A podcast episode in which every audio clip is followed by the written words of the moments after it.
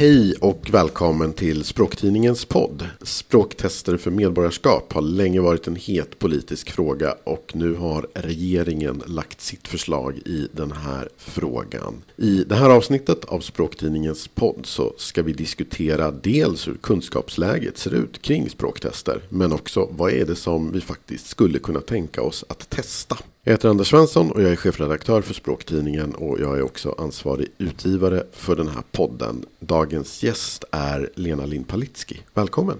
Tack så mycket! Lena, du är ju lektor i svenska på Stockholms universitet och så skriver du språkspalter i Svenska Dagbladet och är förstås också återkommande gäst i vår podd. Som sagt, den här frågan om språktester den blev ju het för ganska exakt 20 år sedan när det var Folkpartiet som gjorde den till profilfråga och så har den poppat upp i debatten här och där och så när eh, januariavtalet trädde i kraft här efter förra valet så kom ju de partierna som ingick i det då så att säga överens om att man faktiskt skulle eh, införa språktester för medborgarskap. Och nu har då regeringen lagt sitt förslag. Och eh, till att börja med, det är ju ganska många forskare som har varit lite kritiska till de här planerna överhuvudtaget. Alltså hur ser, hur ser kunskapsläget ut kring språktester för medborgarskap? Jag skulle säga att i Sverige så har de allra flesta, de flesta forskare varit kritiska till språktest för medborgarskap. Det finns motröster, men det är en ganska enad kår som tycker att det här, det främjar inte språkinlärning. För politikernas argument är ju att om vi har språktester så ska människor lära sig språket bättre. Och alla är ju, är ju överens om att vi vill att så många som möjligt ska lära sig så bra svenska som möjligt. Det är jätte, jätteviktigt. Så där är liksom alla överens. Men frågan är då, hur kommer man dit? Och då är det ju många politiska partier som tycker att språktest är en bra väg. Och det har språkforskarna varit emot därför att det finns ingen forskning som visar att språktester leder till ökad språkinlärning eller att människor blir bättre på svenska. Så det är ju det som kritiken består av.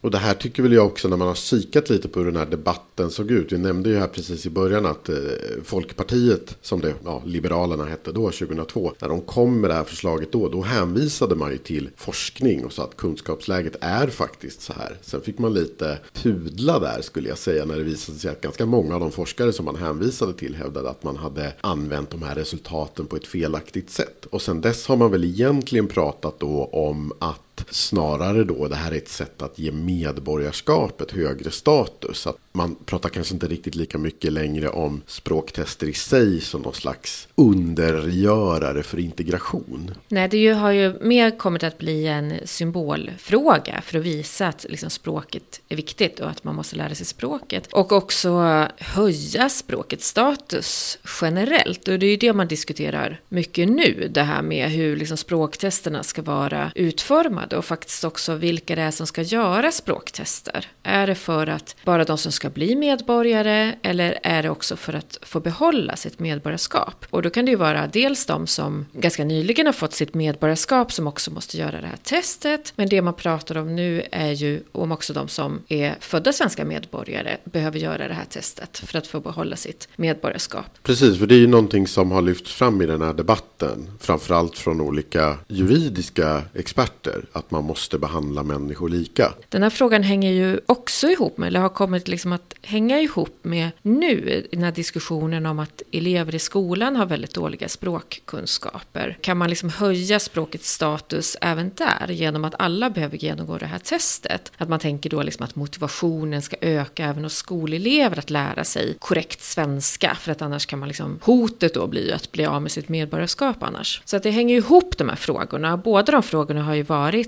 politiskt sprängstoff under väldigt lång tid. Så det här är liksom ett sätt att, att slå ihop de här frågorna. Och det är ingen slump att det kommer nu inför valet. Sen vet ju jag, det här är ju inget som har sagts riktigt offentligt. Men jag vet ju också att det har ju talats jättemycket om, eller det finns ju en debatt om glädjebetyg i vissa friskolor i synnerhet och sådär. Då är det vissa som ser det här att ett nationellt språktest, ja, oavsett medborgarskap för till exempel, ja men om du blir myndig i 18, då måste du ju klara det testet. Och om du inte klarar det testet så vore det till exempel orimligt om du samtidigt, ungefär samtidigt skulle ta studenten och få jättehöga betyg i svenska, men kan inte skilja på var och vart eller de och dem. Precis, så det här är ju verkligen ett sätt att slå ihop många frågor och det blir ju också mer rättssäkert med någon typ av nationellt test så att det inte blir så att enskilda lärare sätter glädjebetyg eller att vissa skolor gör det. Det blir någon typ av garanti för att liksom språkundervisningen i skolan fungerar samtidigt som man då testar utländska medborgare att de har lärt sig tillräckligt mycket svenska för att få, få stanna. Så även om då majoriteten av forskarna har på olika sätt tagit ställning mot språktester för medborgarskap, att man ska inte ha den här övertron på att det här i sig kommer att främja språkkunskaperna väldigt mycket. Men man är väl däremot i sig överens om att språkkunskaper, i det här fallet i svenska då, ändå främjar integration. Absolut. Man kopplar ju väldigt tydligt ihop integration med språkkunskaper i svenska. Och det hänger ju nära samman såklart. Det är en nyckel till att integreras i ett samhälle är ju ofta språket. Men det som däremot blir en fråga nu, det är ju så här, hur ska man utforma de här testerna? För vad är ett språktest egentligen? Och då kan man ju titta till andra länder. Det finns ju många andra länder som har haft språktest ganska länge. Och de ser ju väldigt olika ut. Till exempel i USA har man ju länge haft språktest. Och där består ju testet av en lista på engelska ord. Det är 50 engelska ord och så ska man kunna namnet på två presidenter tror jag att det är. Och så ligger den här listan på nätet så man kan plugga på den i förväg. Så att vem som helst som kan liksom få tag på den här listan och plugga passerar det. Det blir ju medborgarskapet enligt språktest en väldigt symbolisk fråga. Och det lutar ju åt att Sverige inte kommer att ha riktigt den symbolstatusen på sitt språktest. Och sen finns det ju andra länder som har helt andra typer av språktest. Danmark till exempel är ju kända för att ha väldigt svårt språktest. Där även ja, men de som är födda i Danmark kanske inte skulle klara det.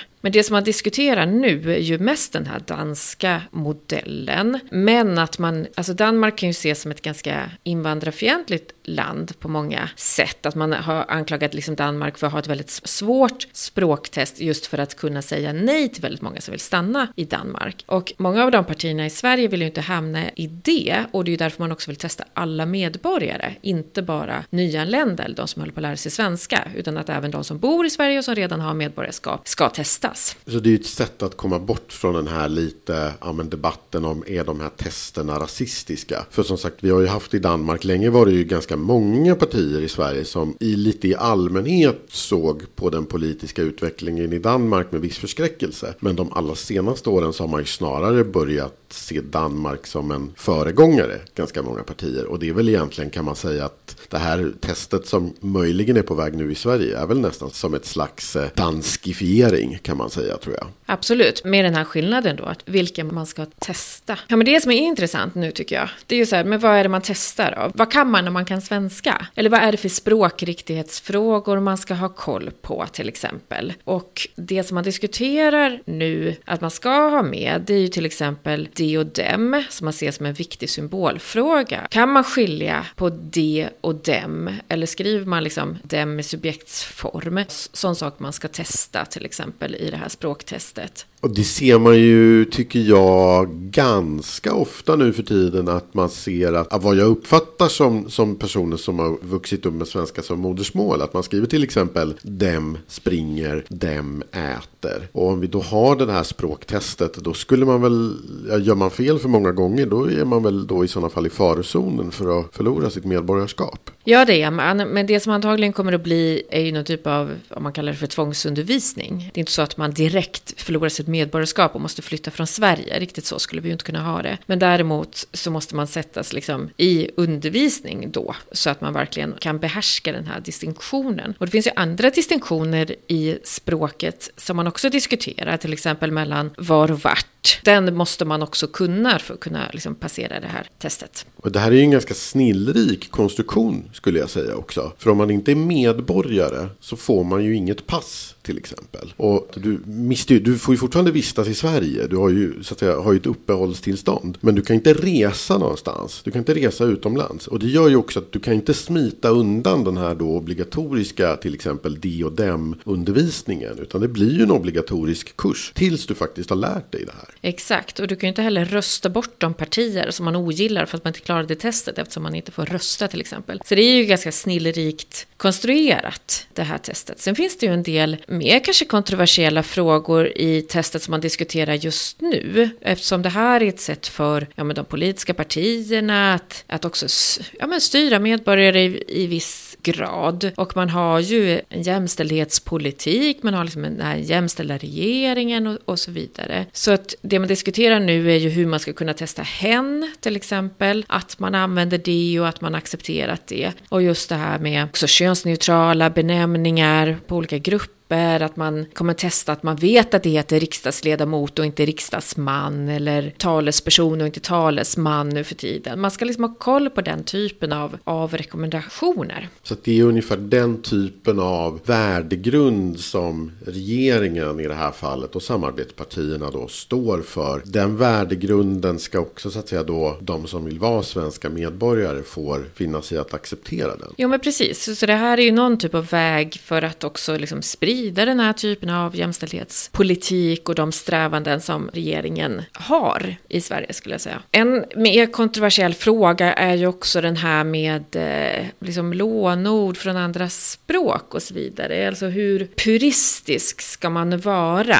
i den här typen av språktest? Och där går ju de olika partierna i lite olika riktningar skulle jag säga. Men några frågor som man har diskuterat nu är ju liksom lånord som man betraktar som onödiga, där det finns ja, men, gamla benämningar i Sverige eller gamla ord som, vi, som har dött ut för att vi helt plötsligt har en utländsk form. Varför säger de flesta aubergine när vi har äggplanta? Och därför tror jag också att man kommer att försöka smyga in den typen av ord och liksom skapa då kanske kunskap om den typen av ord. Jag hörde till exempel att man vill sprida liksom senapskål istället för rucola, alligatorpäron istället för avokado till exempel. Att det blir ju ett sätt att också liksom bevara svenskan. Ja, man vill väl understryka, håller på att säga, att det verkligen är just ett svenskt medborgarskap. Och då kan man väl också tillåta sig att vara lite mer puristisk i sin språksyn. Som du nämnde, de här, den här typen av ord. Ja, men precis. Och att det är ju ett sätt att, att värna språket, att värna svenskan. För att man inte vill att den ska bli för då uppblandad med andra språk. Eller att den hotas från engelskan eller andra språket. Man vill verkligen värna om ett starkt huvudspråk. Det blir liksom som en del av den svenska identiteten då, den svenska kulturen till exempel. Att här säger vi vårklynne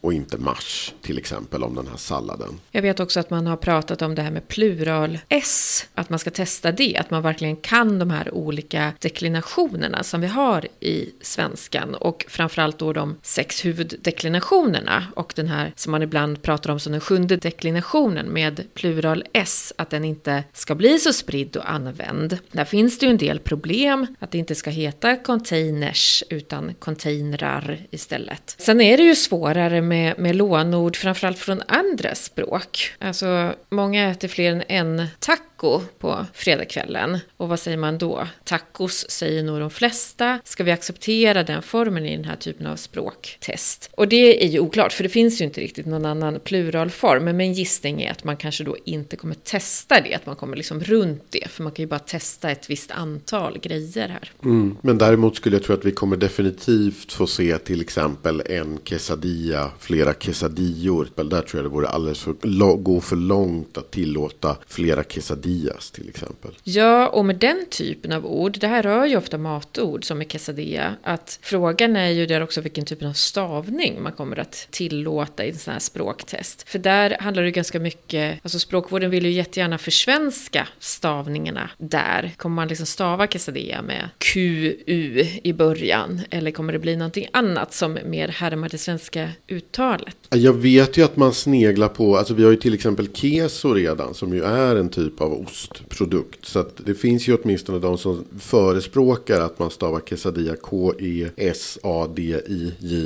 Som jo, bättre återspeglar uttalet samtidigt som vi har försvenskat stavningen. Precis, det finns ju verkligen förebilder och som man kan ansluta till. Att man kan ansluta till ett sånt ord som keso. En annan sån här klassisk språkriktighetsfråga som jag vet att många liksom på de myndigheter där man arbetar med att förbereda det här ja, testet rent konkret så att man vill ju jättegärna att eh, distinktionen mellan var och vart, att man vill testa den på medborgarna. Att det är ju så många som, som bevisligen går ut skolan utan att riktigt ha koll på var och vart. Och nu ger man ju då, vill man ju skaffa sig möjligheten att ja, men verkligen tvinga in den här distinktionen i befolkningen. Det intressanta med det är ju också att den här frågan är ju någonting som eventuellt kan vara lätt lättare för människor som har andra modersmål. Om du till exempel har spanska som modersmål där du gör skillnad på donde och adonde var och vart i det språket så är det här någonting som de antagligen kommer klara galant i ett svenskt språktest. Medan om du till exempel kommer från Norrland och hela tiden använder vars som någon typ av enhetsform. Hur kommer du då klara den här distinktionen? Vi kan ju inte riktigt diskriminera vissa dialekter i svenskan. Man måste ju hålla liksom i huvudet att, att det är standard standardspråket man talar, för det har man pratat om, ska man liksom godkänna enhetsvars då till exempel? Och svaret är väl att man kanske inte kommer göra det eftersom det inte är gångbart i den offentliga skriftliga svenskan och det är ju den man testar. För man vill ju inte heller riktigt ge de som, alla de här miljonerna som då ska göra det här testet så enkla utvägar. Det man har diskuterat är att ska du då möjligen kunna komma undan med ett slags enhetsvars, då måste du också kunna bevisa att du har så att säga vuxit upp med det här i din dialekt. Medan du och jag till exempel som kommer från Mellansverige. Det vore ju enkelt för oss att anamma det här enhetsvarset. Om vi inte vet hur vi ska göra. Men det vore ju lite för enkelt. Då har ju det här testet förlorat sin funktion lite. Ja, precis. Och den här typen av utvägar försöker man ju täppa till. Att det ska liksom inte gå att komma undan. Det är för övrigt lite spännande tycker jag. Du nämnde ju spanska tidigare där man har distinktionen donde, adonde. Medan då det är ganska många som tycker att den här grejen är knepig i svenskan. Och nu får man ju hoppas att det inte kommer gälla en själv då när man väl sitter där i, i bänken och ska göra det här testet. Men det hade ju, det här kanske biter mig i rumpan lite senare. Men det hade ju varit fascinerande om det kom någon som hade spanska som modersmål ganska nyligen flyttat till Sverige och sätter var och vart galant och får sitt medborgarskap. Medans andra som kanske du eller jag som kommer från Mellansverige där man blandar var och vart ganska ganska mycket och det finns en tendens att man använder, överanvänder vart. Vi kanske förlorar vårt medborgarskap bara för uppehållstillstånd. Just om vi inte sätter det här. Samtidigt som vi båda är födda i Sverige och har bott här hela våra liv. Det är det som är intressant med det här testet. Att det liksom sätter ju verkligen allting på spel på något sätt. Och det här kanske man inte hade räknat med. Jag tror inte att Folkpartiet hade räknat med det här när de för första gången kom med förslaget om att koppla språktest till medborgarskap. Att det skulle ta den här vägen. Så att det, det skulle vara ironiskt om det sitter då gamla folkpartister och nu inte klarar det språktestet och själva förlorar sitt medborgarskap. En annan sak som man förstås jättegärna vill testa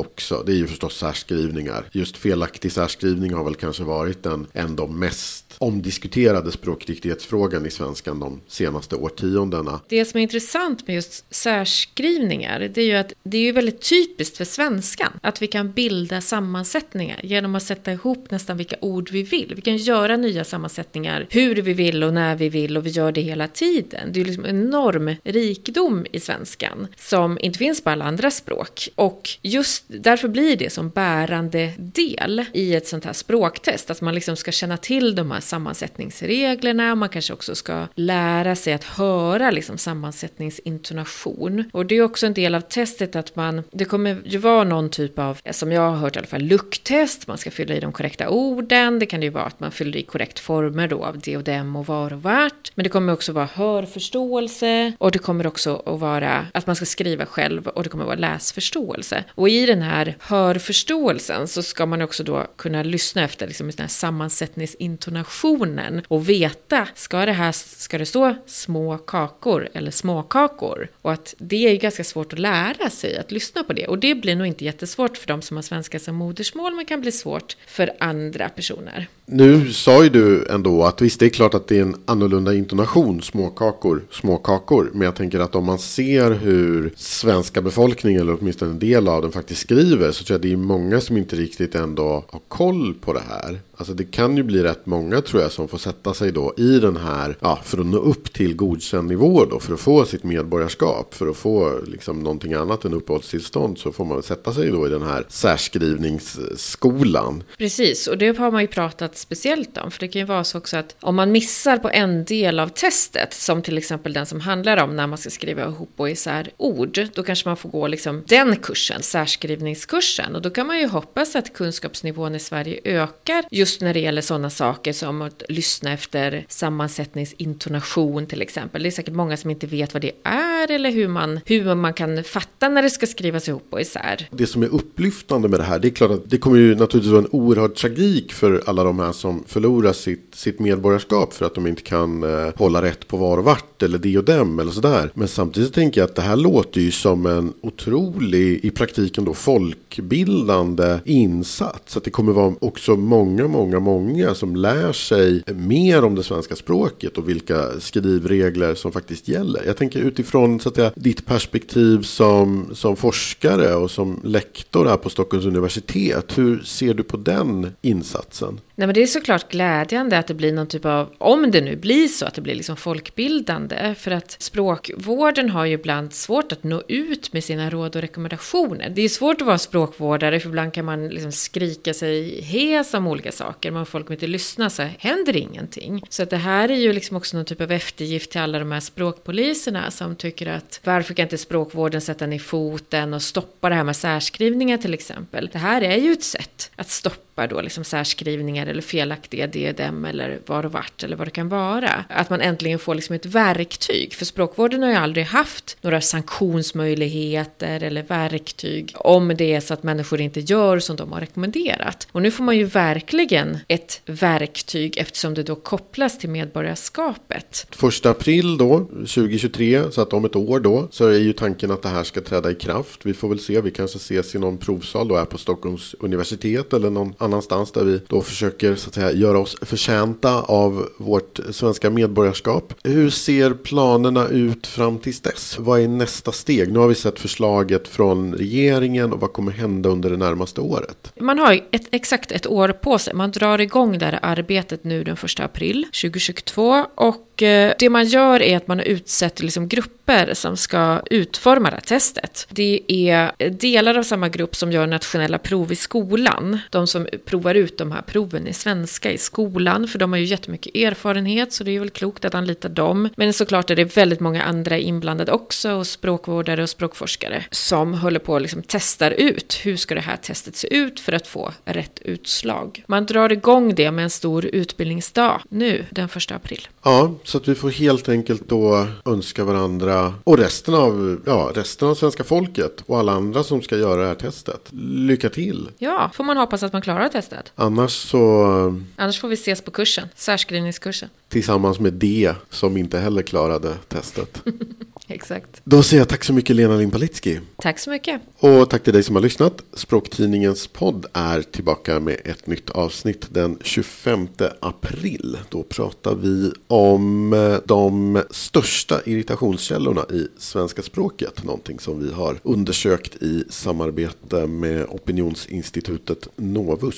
Prenumerera gärna på oss i din poddtjänst och följ oss i sociala medier där vi tipsar om nya avsnitt. Vi finns på Facebook, Instagram, Twitter och LinkedIn. Om du inte redan läser Språktidningen och är intresserad av att teckna en prenumeration så kan du gå in på språktidningen.se. Tack så mycket och på återhörande.